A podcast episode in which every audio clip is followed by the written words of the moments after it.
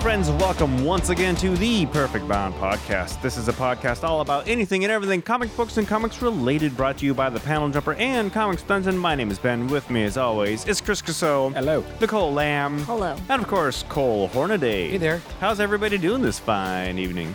Okay. What's this we got here in front of the table? It's, a, little, little tiny, uh, uh, Tiny d- Dude, he's been sitting there for weeks. I know, he has been sitting there. He's got a for layer of time. dust on him. He does. Yeah, I was trying to find something else to put up here and I couldn't find it, so I was like, little little Soundwave. This was a gift from a customer.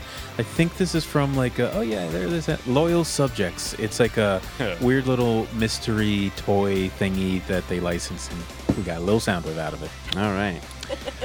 Um, Joe Hill is going to be writing and overseeing a new line of DC horror comics. Um, yeah, it's uh, Sorry, that, like- that photo of Joe Hill looked like a perfect police shot. it is. Oh, it does look like. a If you mug. go like a to mugshot. ew.com, Entertainment Weekly, which is the link will be in the show notes, it does look like a mugshot from Joe Hill.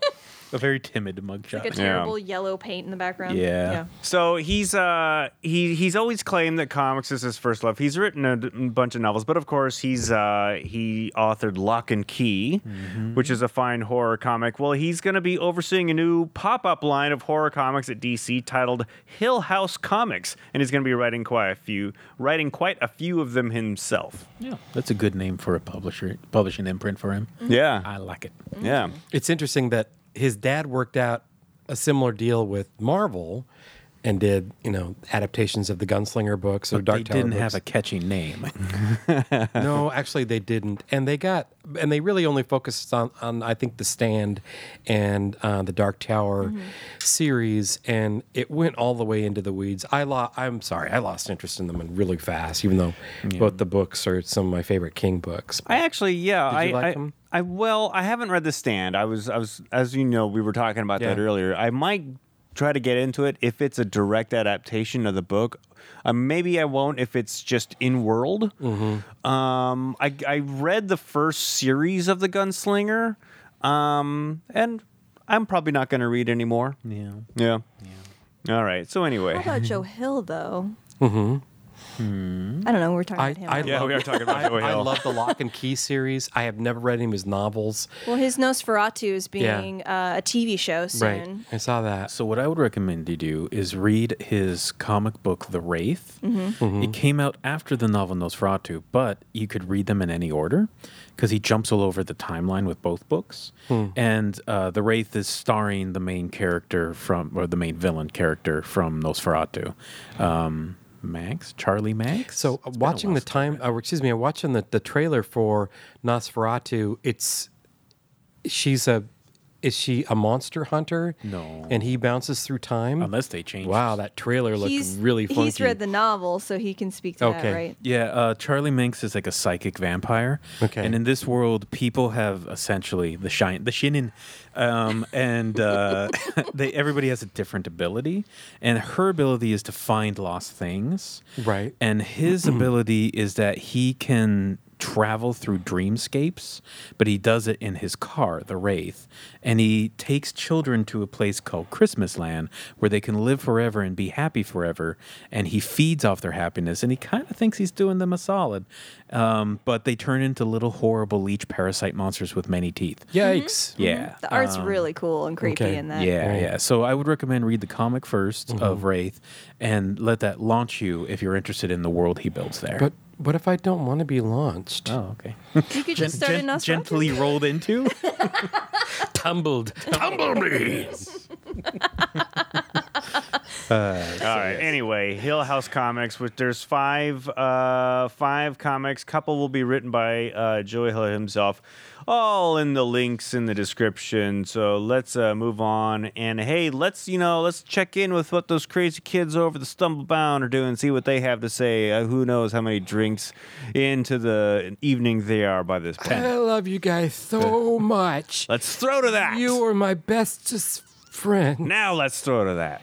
Every time I hit record, I want to start the intro, but I don't need to. Thank you, Ben. Thank you for throwing to the Stumblebound podcast. Thank I you, just, sober Ben. I just threw to myself. That sounds kind of weird. Okay, So roll with it. Is anything like Tot? Never mind. Roll with it. Anyway, we are here back at the Stumblebound HQ. My name, of course, is Ben. I'm here with my good friends Chris Gasso, Hello. Cole Hornaday, Hey there. and of course, joining us again is Webster Polk. Say hello, Webster. Webster. Cheers. Your. Nickname is Wick, and I never call you that. And uh, what, what what's that nickname come from? What's it? What's its origins? Uh, complicated story. It's uh, totally a joke by my father to my mother. It's great. Uh, it's it's very convoluted. Uh, friend of the family, Alzheimer's, called people Wicker Bill. Hmm. And when I was born, this is why you don't let your husband fill out the paperwork. My it, he worked it into my legal name. really? Yeah, so I, did not can legally fill forms out that way if I wanted to, hmm. which worked great when I was doing Columbia House CDs. I had like two accounts ah. because I was getting like all these extra CDs, but then it turns out that you actually have to pay for them, and Yeah. Yes. it's kind of you a do. bummer. Yeah. Anyway, we're here. We're drinking. We're drinking beer. We're drinking the Elysian Brewing Space Dust IPA. This is the special 1950s edition moon landing uh, Uh, uh, bottles. 1969. Sorry, I mean 1969 50th anniversary of the moon landing. So it's a new. It's a special cover. It's a special bottle. It's just got a picture of. who I'm assuming is either Neil Armstrong or Buzz Aldrin on the front in their spacesuits on the moon. They're all different. Mine's a rocket going off. Oh yeah. Oh, look Mine's at that. parachutes. Yours well, is the graphic on the all the- there's different graphics on the box too that that imitate um, a TV. Um, uh, Yeah. with the dials on the side and the big screen, not big screen, it was rather a small screen, um, and this grainy um, static, vertical static lines, scan lines Right. um, across the image, which So- is kind of genius. Anyway, like we like like we said, this is the 50th anniversary of the moon landing. So I'd just like to give a cheers to Neil Armstrong for being the first man to walk on the moon, to Buzz Aldrin for punching a moon landing denier Damn in the face. Damn right. And Cheers to, to that. And to Michael Collins for going all that way by having to stay in the car. Yeah, that poor guy. I just heard an interview with him the other day on the Michael radio. Collins? Yeah. That's I it. It's, it's a very Cool short story, end of bro. story. Thanks. Like some people remember him. it's getting to that point where I'm so. uh, This is why I don't normally drink before we do the show because I like to keep a clear mind and a clear speech pattern because I my speech pattern is slurred enough as it is without having to drink an 8.2 percent um, beer.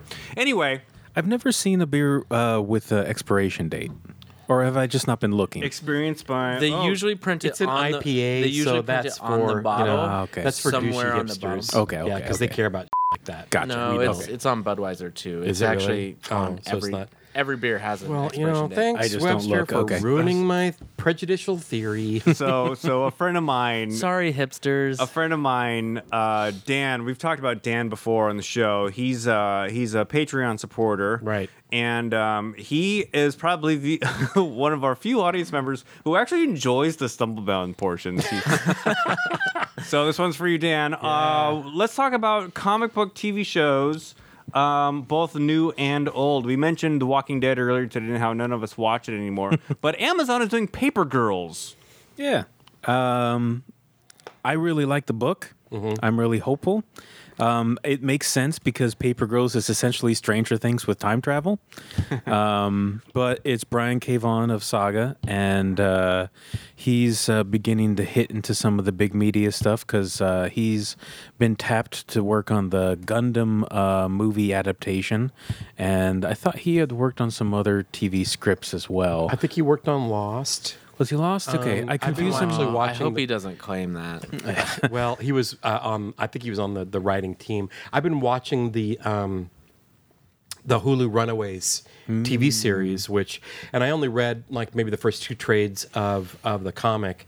Um, so I. Uh, as far as I can tell, they're they're honoring. They're doing a, s- a- a considerable, considerably good job honoring the TV show. He, I think he's involved as an executive producer, but I want to say that I mean, they're following his Bible. Uh, I don't think he's wa- writing individual scripts. So Right. And that was a good show. I think it didn't. I'm almost. I think with the people aren't season. necessarily giving it the recognition There's, because it's you know it's just a it's a teen superhero It is, kind of thing. but you know, And it's, not about. So are all the CW um, superhero shows, but it's not about pretty people. Um, Mm-hmm. I've watched the first seasons, two seasons of uh, Freeform's Cloak and Dagger, and thoroughly enjoyed it. yeah, season one was great. Yeah. I need to see season two. and um, and I and I'm almost done with the second season of Runaways, and um, yeah, they're kids and they have kid issues, and they're also very privileged because they're all in Los Angeles, um, but uh, there are some the more.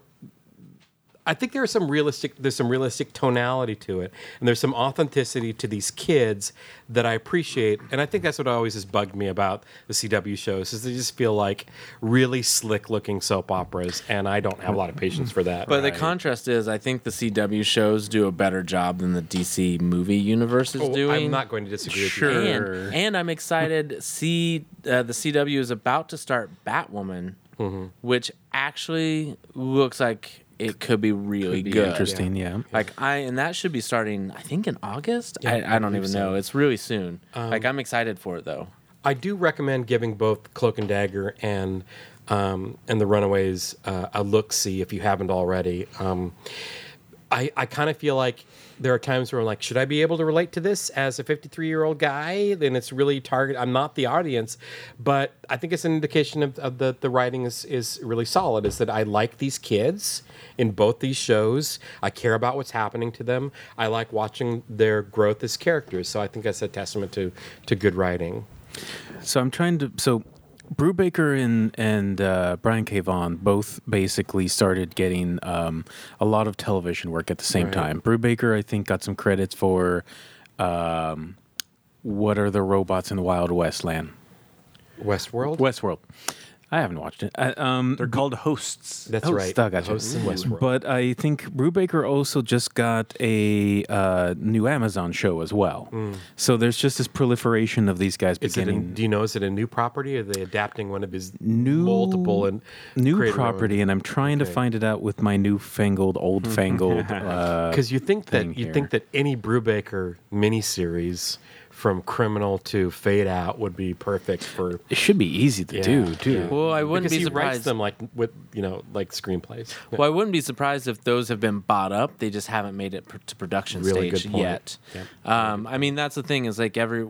I think I said this in earlier. Is like with the streaming wars happening, like these comic book the streaming war has. yeah. these the you know they're just they're buying up as much comic book property as possible. It's true. It is too, true. too old to die young, which sounds like the most Brubaker story you can think of. Absolutely. It could be um, film noir. It could be in the in the far future. in Yep. dystopic reality. I've heard bad things about it so far, but Oh, it's dear. happening. So, Okay. you know, so we're just getting into that phase now where everything's getting snatched up and all the creators. Kirkman signed a multi-million dollar contract with Amazon because they're going to be doing a animated version of Invincible.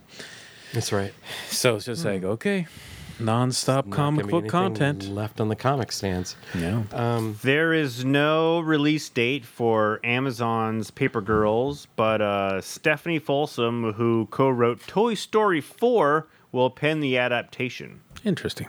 Excellent. Yeah. So Vaughan is not. Uh, he's going to executive produce it, but he will not write it. Okay. Yeah.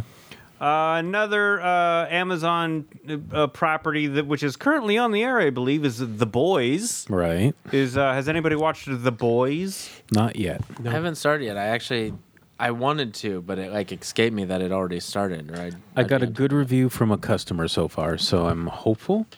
Um, I like Karl Urban. It's just that there's something about it that will make me eternally sad, which is the main character was patterned to be Simon Pegg, and it's taken so long to do this that Simon Pegg is too old He's to out. to play himself. Also, all the Oh, no. characters are European in the comic book. Isn't no. okay? Correct me. Uh, when you say the older characters, Well, the Frenchman, obviously. so there's the Frenchman and there's Uh, the we- female. and Huey is. Wee Huey. Okay. Okay. and I thought that um, Butcher, Baker. I thought Butcher was British. No, he is. Okay, yeah, okay. So Sorry, I we was leaving out? because I was thinking of woman? well, I was thinking of the uh, the bad guys. So Oh no! So, no, the boys, the main characters. our protagonists. Okay. are all, and I doubt that they were they were cast as European or or Probably uh, not. UK um, uh, origin characters I know, I feel like in the I've only seen the trailer, and I feel like there's accents and stuff there. I think Okay. I think they're being a little more true than yeah, I think know, Karl Urban otherwise- might have had a little bit of an accent. I can't quite remember it though. Isn't But- he like Australian or something? Or Urban?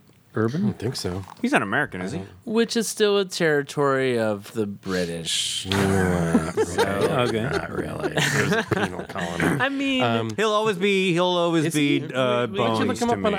IMDb? Now I'm super curious Yeah, because okay, well. uh, I've always seen, he's always played, um, you know, Americentric. You know, he was McCoy. He was Judge Dredd in a very Americanized version of Judge Dredd. He was that Rohirrim from Lord of the Rings. right? You know. Yeah. That's right. But he was also a character in Thor Ragnarok, Oh yeah, he was bad uh, guy. Skurge. Skurge, Yeah, that, or the Executioner. Lion King, Papa. Did they have him be um, American or or No, British he- in that? It was Asgardian, so I- whatever you want to say it it was, was. still a little. It's probably his natural accent. It's kind of All right. British. So but anyway, The was Boys is on Amazon. You know what else is on Boys Amazon? We're babbling. Today on the Karl Urban podcast. He's he's he's a Kiwi. He's from New Zealand. Oh wow! Uh, Okay. Good Omens is also on Amazon. Uh, Neil Gaiman, Terry Pratchett property. I've seen the first couple episodes. I've been really enjoying it. I've seen the whole series, and I think they did a really good job. They, you know, it's it's it's an it's an intense book. There's a lot of fast, quick details that Yeah. do or don't matter because it's fast, quick humor. Um, and I think the show did a really good job of picking and choosing where they were going with that and what they were visually doing with that. Um, Casting was great. Like, um, How can you not love David Tennant? And Michael Sheen, Michael Sheen. is a fantastic performer. and those two together their relationship together Yeah. in that film plays they play so well off each other it's actually i think it's very good um, And I love me some Jon Hamm because uh, uh, I have like a 12 degrees of Kevin Bacon from John Hamm because a good friend of mine was classmates with him back in St. Louis and actually still has his phone number. so that's like three degrees I mean, it, you know, whatever, however many degrees of Kevin Bacon, whatever the game is played, I have a number think of it's degrees six. to You Jon doubled it. Hamm. no it's it's a great it's a great show and i i recommend it and i also another great uh, neil gaiman adaptation is the um Amer- the american gods Mm-hmm. program that i think is on Starz can't remember Did but that i have Ian McShane? Yes, Okay, Yeah, I've heard of that, but I have not Is seen it a spoiler to say he's Odin? I don't think they figured that out. in the No, yet, no, they- but If you've read uh, the book as many times as I have, Yeah, I think they make it pretty obvious with like they kind of say it without saying it, Yeah. which is kind of the way they do it in the book too, right? Yeah, right. Like Yep, he has so many right. names and he is so, you know, he always alludes to who he is without ever saying it. And I think that's I think none of the gods really actually say What? their name. Ah. And if and it's been a while since I've read the book, but I kind of feel like it happens that way in the book as well. yeah, yeah.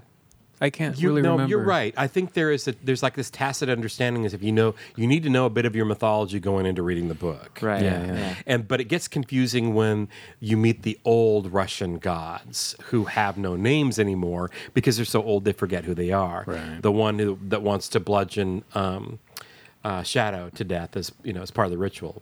Um, Yeah. that's, uh, I can't remember the actor's name who plays him. I've only seen the first season, and the second season's not out on DVD yet, so Yeah, I I'm waiting haven't for that. No, I haven't seen the second season. I. I love the first season. But it's- I've read the book multiple times. We know that Neil Gaiman's my favorite writer. So Super quick note: Ian Yeah. McShane. Uh, I do a Google search for him when he was younger. I saw a picture of him in something recently, like just the other day, when he was like maybe in his twenties or thirties, smoldering. like every Yeah. every picture of him is just like, "Are you a model, Ian McShane?" I can't think of that because that What was the doesn't. show that he did that was um, from the BBC show that was on A and E for so many years. It was about he was the art thief. Ooh, I don't know. I don't know, but I want to Really look Now, that up now, now. I want to see. Yeah, it was a really popular TV Yeah. series. Um, I can't think of the name of- it. Now. Anyway, um, s- uh, Tune into our Ian McShane podcast. Speaking of Neil Gaiman, Sandman's heading to Netflix. right. I I think there's. I'm. I think it'll be fellow. good, but I'm. I'm nervous with with Yeah. any property that people have so much love for. You always have to handle it. Like I'm always so nervous. It could go one way or the other. Like It's going to be tough because um, so much about Sandman is 90s era goth tone. Right. I think there's a place for that now. Do you think? Because I- I'm, I'm just. I think now it can be it's visually so realized the Yeah. right way. Um, and the trick is, I'm a little more hopeful of them doing it than Time Warner doing it. Oh, Because sure. it means that the Netflix executives are like, we are willing to pay whatever money we need to license this. Yep. So Yep. we're going to put the effort into it. Whereas Time Warner would be like, herp a derp, we got this. Yeah. Let's just put something together. Well, and the uh, nerds will like whatever we do. And to that do. case, Let's get they've- Zack Snyder on it. they've actually tried to make this in the past. Time Warner's tried to make this. Yep. They they tried to make it as a TV show once, and that Mm-hmm. fell through. They tried to make it as a movie once, that fell through, Mm-hmm. and it's just been in this weird limbo for a very long time. Well, and there was a locally produced uh, Sandman film that was successfully kickstarted um, several years ago here in Seattle. Um, I met a couple people who were in it, and Warner came down on it like a ton of freaking bricks. They had they had gotten their funding together. They had the cast. They were all ready to go. They had production photos and everything. I met one of the guys who was actually playing Morpheus because he was playing in the band that was in a play I was in. Um, yeah, I think it's the same group. But I feel like they should do it anyways. This should be like the next Karen Carpenter story, where like they just do it with Barbies and stuff, and Yeah, that would be change the name and like VHS it. That'd be Well, with, with Yeah. Gaiman, um, he's going to be in the driver's seat on this, as far as I know. So I'm hopeful that way. But yeah, the whole look of.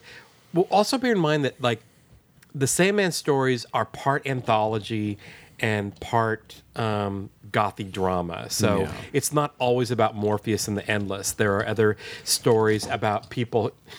How Yes, I'm Ben? playing with toys. Toys Keep going, toys. Cole. Yeah. You don't need. I don't need you to totally you. derailed me right now. Ah, no. Um, uh, yeah, so I'm really curious. I, I can't imagine they're going to try and capture the tone of the comic book. I, I, I I think I would have more faith if they tried to find their own tone with the stories. Um, uh, I, I can't imagine the characters looking like, you know, because Morpheus would have big, shaggy Robert Smith hair and pasty skin and black eyes. See, I think it mostly falls on how they cast Death and how they mm. do the Corinthian. Mm. They can get those two notes done right. Yeah, Most of it will follow. yeah. Okay. Cool. Anyway, I think the TV show you were referring to, where Ian McShane played an art dealer or art stealer, was Lovejoy. Yes, it was Lovejoy. Ah. Yeah. And uh, Was he to the smoldering? He was kind of smoldering. very smoldering. Uh, yeah, Yeah. look at that. Check that out. Meanwhile, very, back on the very, Ian very line. 1980s uh, BBC heartthrob. And finally, Agents of Shield is going to end with season seven. Yeah.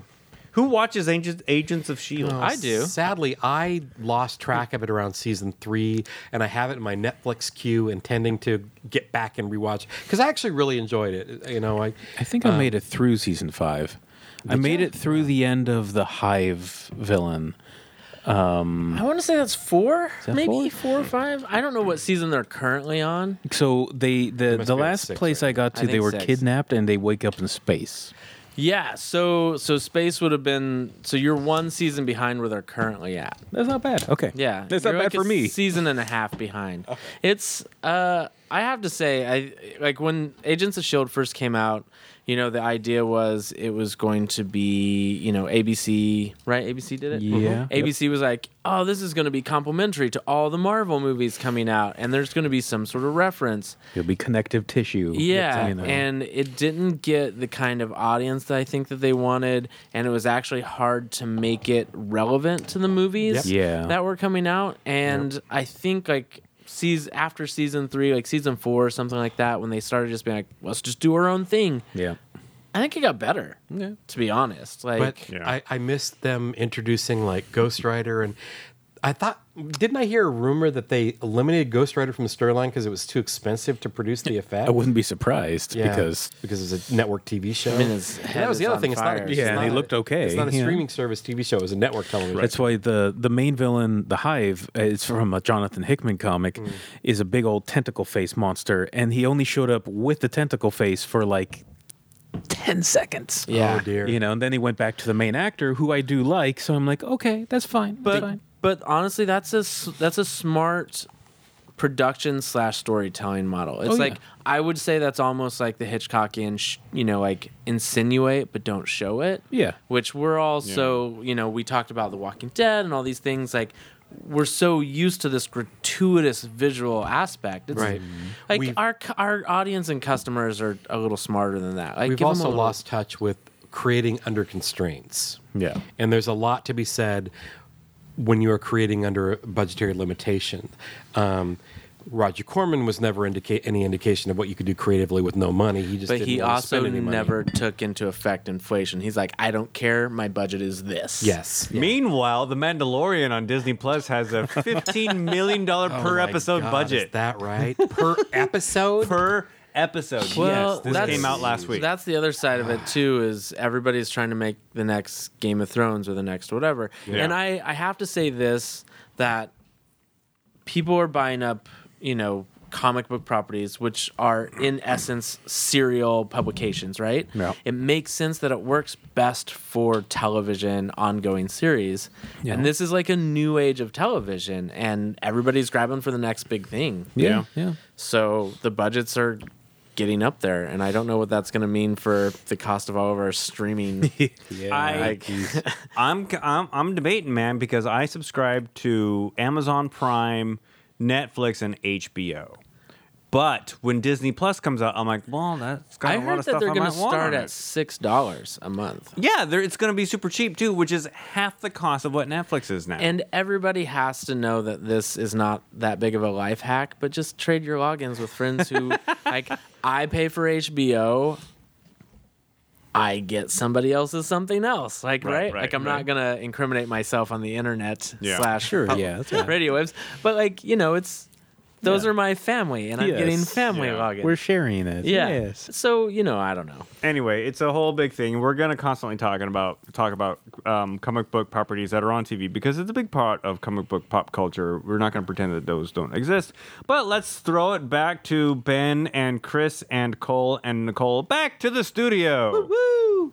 Well, that was a terrible thing, wasn't it? Let's move on to book And now I report, have everybody. to drive all you drunk people home. Exactly. That's why God invented Lyft. All right, let's start book report off with Chris Casso. What do you want? Uh, we will do the. what do you got for us? what do we got? What do, What I do you want, That's a long list there. uh, existential terror and teen angsts. Uh, so I'm still kind of catching up to things from like what 2016, 2015. Um, the Motherless Oven by Rob Davis and published by Self Made Made hero, and uh, it is weird. It is uh, basically it's following this kid, uh, this teenager named Scarper Lee, and in this world, uh, parents don't make children; children create their parents, and so like parents are like these horrible machines or pieces of paper mache, and they just look like they look like Jim Henson nightmares. I love it. and then the weather is weird. Like sometimes it's knife o'clock and it just starts raining knives, and you got to get to shelter. And uh, nobody has birthdays; they have death days, and everybody's death day is known. And so Scarpers is in three weeks' time, and uh, but he's got to go to school still, and da da da da da.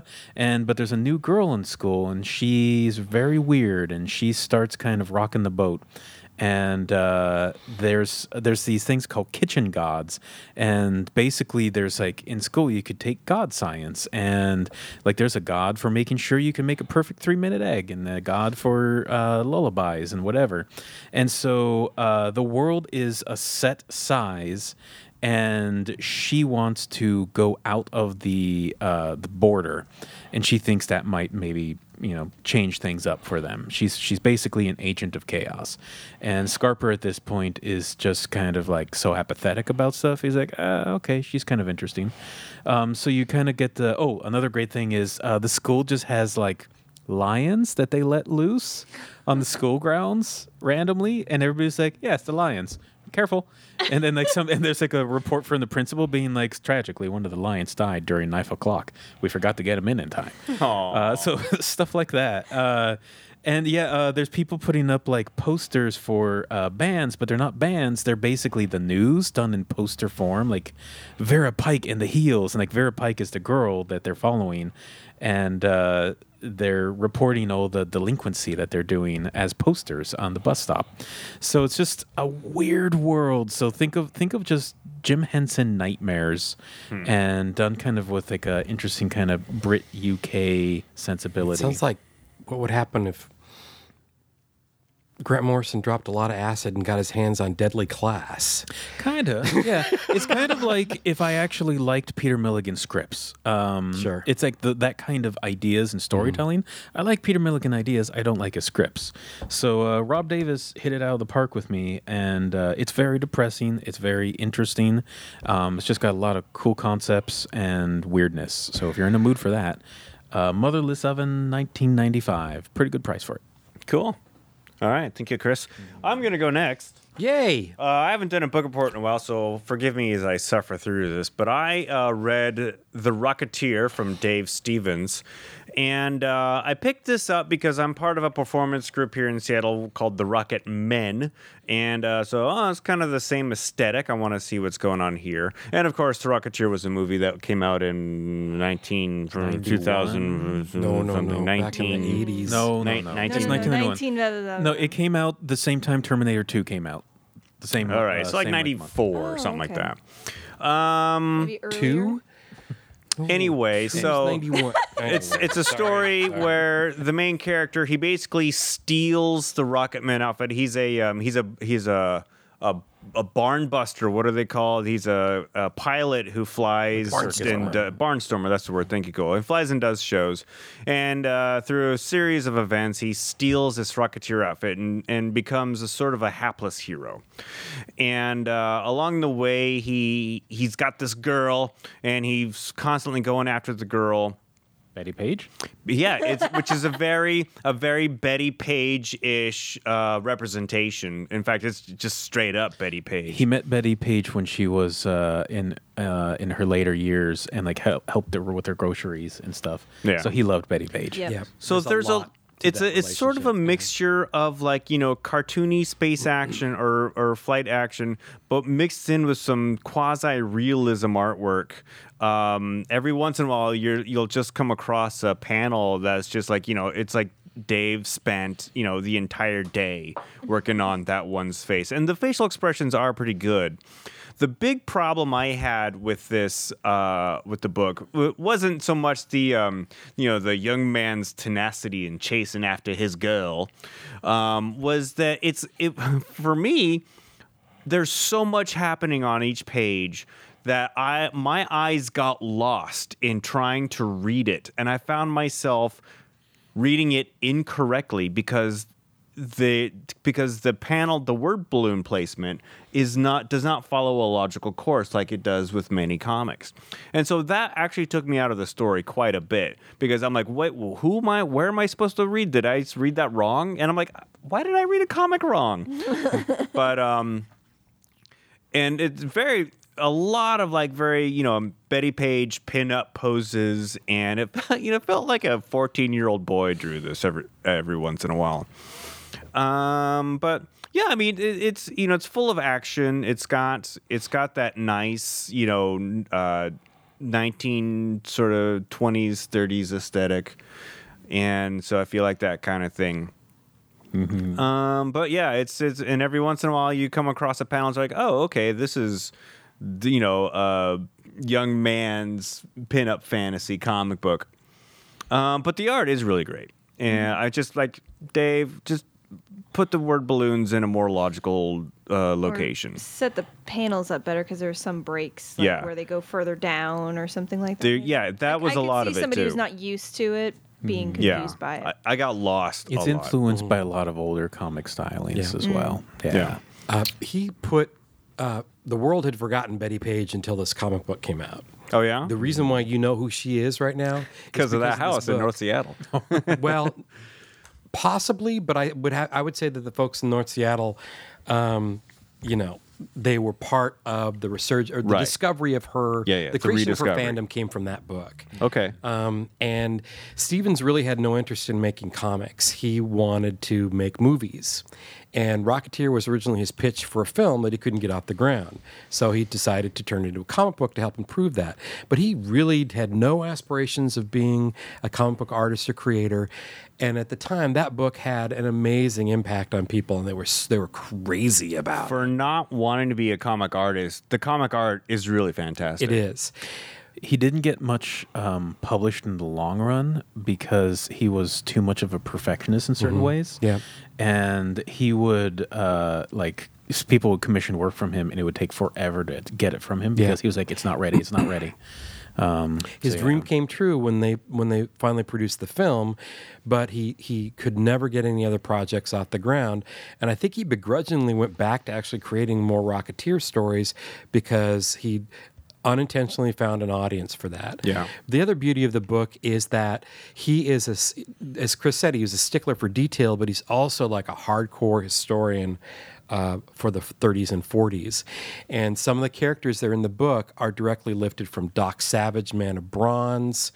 Um, you recognize the Rondo Hatton uh, character. So Stevens had this love of big bands, of the music, the style.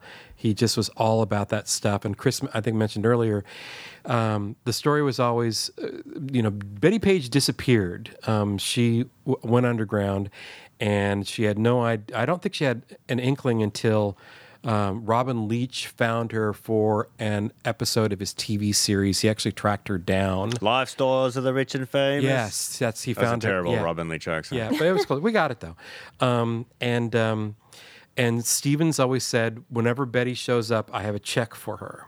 and he had he had kept.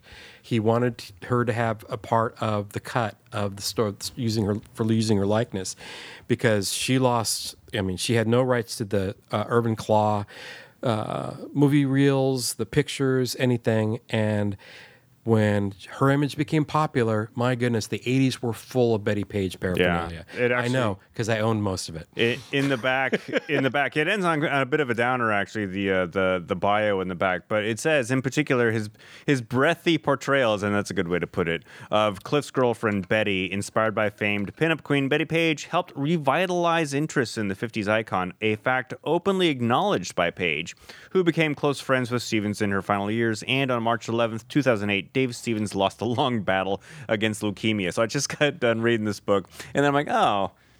There's a little tiny obituary in the back. Yep. All right. Yeah, Well, if you want to know more about Betty Page, there is Betty Page Reveals All, which is a really good documentary I watched, excellent. narrated Yeah. by her. And there is Cool. a there's a biopic that could have been stronger. Um, it was made probably about 20 years ago. Rocketeer, the film came out in 91. 91. Yeah. All right. Well, let's move on. Cole Hornaday, what do you want to tell the us Betty about? Page podcast. exactly. There's Page got to be one out there um, because you can talk about it quite a bit. Okay, well, in honor of the upcoming Netflix prequel series uh, based on Jim Henson's Dark Crystal, I thought I'd trot out an old uh, uh, a book that I have been dragging around for years. It was done by uh, the lead designer for the Dark Crystal, Brian Froud, also known for. Um, uh, Labyrinth and a couple other cool things. But back in 1995, uh, Brian Froud and uh, Monty Python uh, team member Terry Jones did this wacky little book called Lady Cottington's pressed fairy book and this is i have had numerous copies of this. Um, it seems to be one of those books that when i run out of money and i sell books to bookstores that's something i think people can even do anymore. Um, i would uh, i would actually get rid of my copy of, of lady cottington's and then get another one. Uh, but this is the 10th and three quarter anniversary edition. Um, so it's made to it's got this nice kind of uh, padded uh, cover. So it's it's it's like an old journal or drawing book. And inside uh, is uh, lady uh, cottington's journal starting from when she's a little girl in the early, in the uh, late 1800s uh, and um, you know her one of her pastimes is to go around squishing fairies in her book Um, and she, uh, you know, it starts out and she's uh, written. Um, it's written in a very childlike uh, script, uh, and her descriptions of, of trying to squish the fairies, and she's um, she's very vividly describes walking around and going splat and getting the fairies. So this edition um, uh, is uh, actually uh, got it came with a DVD which I've not watched yet. Believe it or not, I found this at a used bookstore and it still had like the window sticker of the press fairy. But all editions of this book came with a section that was bound solely for grown-ups. Excuse me, sealed by Lady Cottington to for the protection of the innocent. And it's like you know just fairies in their bare bottoms and their bare boobies. Um, the reading the text is really just kind of a waste of time, and I know that's Jones' contribution, but it doesn't really do anything. And in fact, there are parts of it that are kind of um, rapey because Lady Cottington would apparently get possessed by these fairies and then have sexual liaisons with people that she didn't want to have. Fairies are really naughty. Yeah, so it's yeah, it's fairies doing naughty things, and and but it's kind of hard to say. Well, she deserved that because she was squishing them. Because you, you can see why I'm having trouble with this. The other thing that's interesting to note is that Lady Cottington, the whole concept, is actually lifted from. Um, uh, the Cottington, uh, excuse me, the, uh, the Cottingley Fairy mystery going back to uh, 1917. I don't know if you guys know this story, but it was it was one of the oldest uh, uh, uh, mysteries because back in the day there were two young girls who and their uh, with their I believe with their governess took a series of photographs that were faked but of course, they didn't have the technology back in the day to prove that they were faked. In fact, the the images. This is the right. This is the the the, the spiritual, spiritualist movement was all the rage, and and uh, people like Arthur Conan Doyle, who was a big proponent of of spiritualism, and J.M. Barrie and other people. Um, they were taken in by this. This was their actual proof. These Cottington. Cottingley, I always get it mixed up. Cottington is my book. Cottingley is the event. They didn't disprove these that these these images until many was it images later. of fairies? Yeah. Yeah. So it's the little girls posing with these fairies. And you look at them, go look them up on the interwebs. They're all over the place. They look fake, but because they were on plates and not negatives, they had no way to like. But this was a con- this convinced the spiritualists of the day that there was another realm of reality that we couldn't see, that that ghosts were real, and that fairies have were always been among us. Um, Oh, yeah. And there's there's a film that I is one of my favorite films called um, Photographing Fairies that stars F. Murray Abrams. It was made back in the early 90s. Uh, I've only been able to find it, it on uh, VHS, and um, it's never made the transition to DVD. I think you can get it on iTunes. Um, and it's one of my all time favorite films. It is very dreary, but it kind of tells the story of, of the Cottington Fairy mystery in a real context. Um, this is just a whimsy little thing. Froud's artwork is astounding. And you know, if you've ever spent any time looking at the artwork he did for Labyrinth or Dark Crystal, or looked at the way they translated his, his designs into the puppets in, in both those movies, um, he's an extraordinary uh, creator. I don't think this is necessarily one of his best works. It's fun. It's kind of nice to have in your collection if you like these kind of nerdy things. But I think it kind of behooves you to also know what inspired the story in the first place and go back and look at that weird period of history. So. Cool. Well, thank you, Cole. And finally, Nicole, what do you got for us? Uh, to add to your stuff, I'm a huge Brian Froud fan. Yes. He does a divination deck of fairies that's really good, even if you don't care about divination. Yes. Um, really gorgeous. He's also made a fairy hardcover book that has a lot of the same art, and Mm-hmm. he's also been in some of the w- encyclopedia of the Dark Crystal, which they're all nice hardbound. Were you familiar with this book? I wasn't. Okay. I wasn't, but uh, I love his stuff. So Do you yeah. do you think you need this book now? I want to look at it though later after I talk about this ridiculous comic, Peter Porker, Spider Ham, the Spectacular Spider Ham. It's a Spider-Man annual, but it's really a Spider-Man annual presenting this, which is just confusing in and of itself. Yeah. Uh, so there's a lot of different people who are on this. I think it's mostly written by Jason Latour. Um, the where's the thing that I need? Oh, and Clayton Cowell. Cowles? No, that's recap design. You know what? I don't know. There's people in here: Phil Lord, Christopher Miller, David LaFuente, which is really good art in there, and Rico Renzi. Um, so this is just following Spider Ham. There is this um, ringmaster who is the circus of crime, and he's causing lots of trouble. There's crime lions, there's crime bears, and oh my God, there's crime clowns. Um, there is a lot of painful puns, as there needs to be in a Peter Porker comic. He is from the universe uh, uh, 3811, I think, the Marvel universe. So he's, you know, in a multiverse that doesn't necessarily where Peter Parker is. He was Aunt May's uh, pet spider who was bitten by a radioactive pig Yeah. and he turned into uh, Spider Ham, Spider Pig, Spider Ham Pig. Um, okay, so I got this because I love Peter Porker. Um, but I, I had to take about three or four breaks reading this comic because it was so puntastic that it was really painful. We should point out that their version of Spider Gwen. oh my god! So I'm gonna get there. Yeah. Okay. Okay. because that was my favorite thing. Okay. So everybody in this world is anthropomorphic. Everybody is an animal, except that um, there's the real Spider Gwen and the real Miles Morales that that show up uh, at certain points in here. Um, but I really felt. Um, let me see if I can find, if I can find this. Um, there were some really great moments. First of all, J. Jonah Jameson in this in this book is um, J. Jonah Jackal or something like that. Uh, dang it! I should have bookmarked this. I know I should have done it. Okay, distract me with Spider Gwen. Go talk about it. Uh, uh, oh, to talk about her? Okay. Yeah, talk about uh, she It's a penguin. Yes. And so her name is Spider Gwen. Spider Gwen. Spider Gwen. yes. Yeah. Oh Very my good. goodness. I love it. also, there's uh, uh there's a winter horse. It's basically BoJack Horseman, but if It's- he's the winter Yes, horse. and he says, "Who the hey is Bucky?" He's like yelling at the screen. Bucky Barnes Horseman. yeah, Bucky Yeah. Barnes Horseman. I still can't find it. Okay, Daily Beagle boss, the Daily Beagle, uh, J. Jonah Jackal, i- and he looks really great as a jackal. It's actually really pretty, pretty perfect.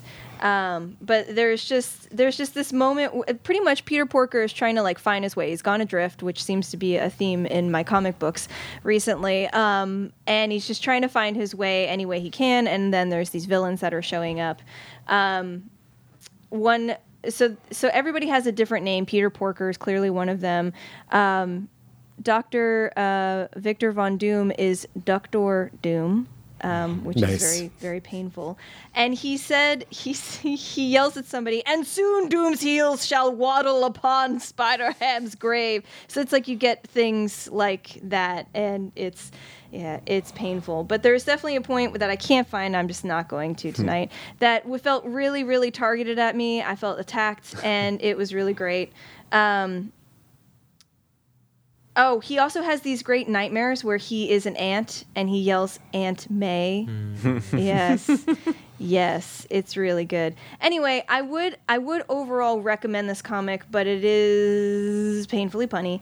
Um, the art is really really good. I think the only thing that w- I just was like, eh, I don't really want to read this was the last uh, little story, a secret w- roar rages, which was written by Phil Lord, Christopher Miller, and Jason Latour and the art uh, was by Jason Latour. I, I mean, the art was fine, but um, the story was just it was a, so he's a parody, right?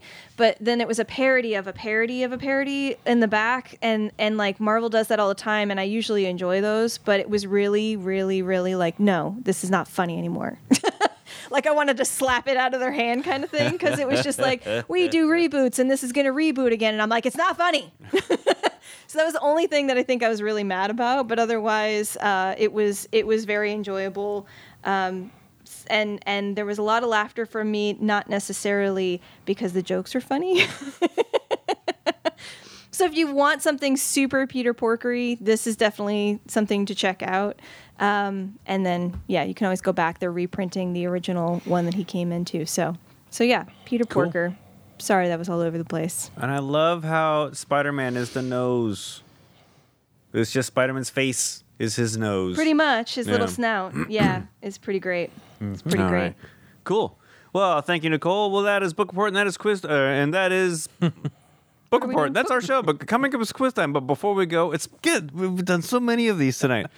Oh, We're all a Lord. little tired. I'm It's just okay. going to do it again. Thank you, Nicole. Well, that is Book Report, and that is our show. Coming up is quiz time. But before we go, I want to tell you that the Perfect Bound podcast is brought to you by the Panel Jumpers. See everything Cole Hornaday and I do at thepaneljumper.com, where we are thick in pre production for the next episode of the Panel Jumper coming your way September 27th at the next Panel Jumper Live. That's the first message, the first, um, First mention plug? of that. First plug. Yes, uh, many more to come, as well as Comics Dungeon here at 319, 319 Northeast 45th Street in beautiful downtown Wallingford, or 24 hours a day, seven days a week at comicsdungeon.com. Subscribe to the show on Apple Podcasts or however you get your podcasts at perfectboundpodcast.com. Send us an email, perfectboundpodcast at gmail.com. And now, friends, get your quiz hats on. It's quiz time. This week, the questions come to us from me. This is about superhero drinks. Uh, supercall.com had a listicle of which drinks you should drink based on your favorite superhero. And though the connections are merely a thin play on words, and I've not heard of many of these, so it's possible the writers at supercall.com made these up, let's see if you can guess the superhero based on these drink names. Number one, Singapore Sling. Plastic Man? No. Sling is the operative word here. Sling is Spider-Man. Spider Man. Number two, Black Manhattan. Dr. Dr. Manhattan. Manhattan? No, Batman. But Dr. Manhattan's a better answer. See, this listicle was dumb. Number three, Rum Runner. The Flash. The Flash, yes. Number four, Rocket Fuel. Rocketeer? No, though that's an it that's that's I will accept that. The answer they have is Iron Man. No, Number five. no. Just call a drink the Iron Man because he's alcoholic. Number five. Tony Stark. It's just a, a bottle, like half empty. Dead soldiers. No, uh, that's a terrible thing to say. that's actually a terrible thing to say. Yeah. Oh my goodness. Uh, number five, Fish House Punch. Aquaman? Aquaman is correct. I've got two more. Number six, White Russian. Black Widow. Yes, Black Widow. Okay, And finally, number seven, Whiskey Smash. Yeah. Hulk? Oh, that was a terrible quiz time. Yeah, but you did your oh. best. Thank you for listening. We will see you next week. Those are terrible names. Yeah.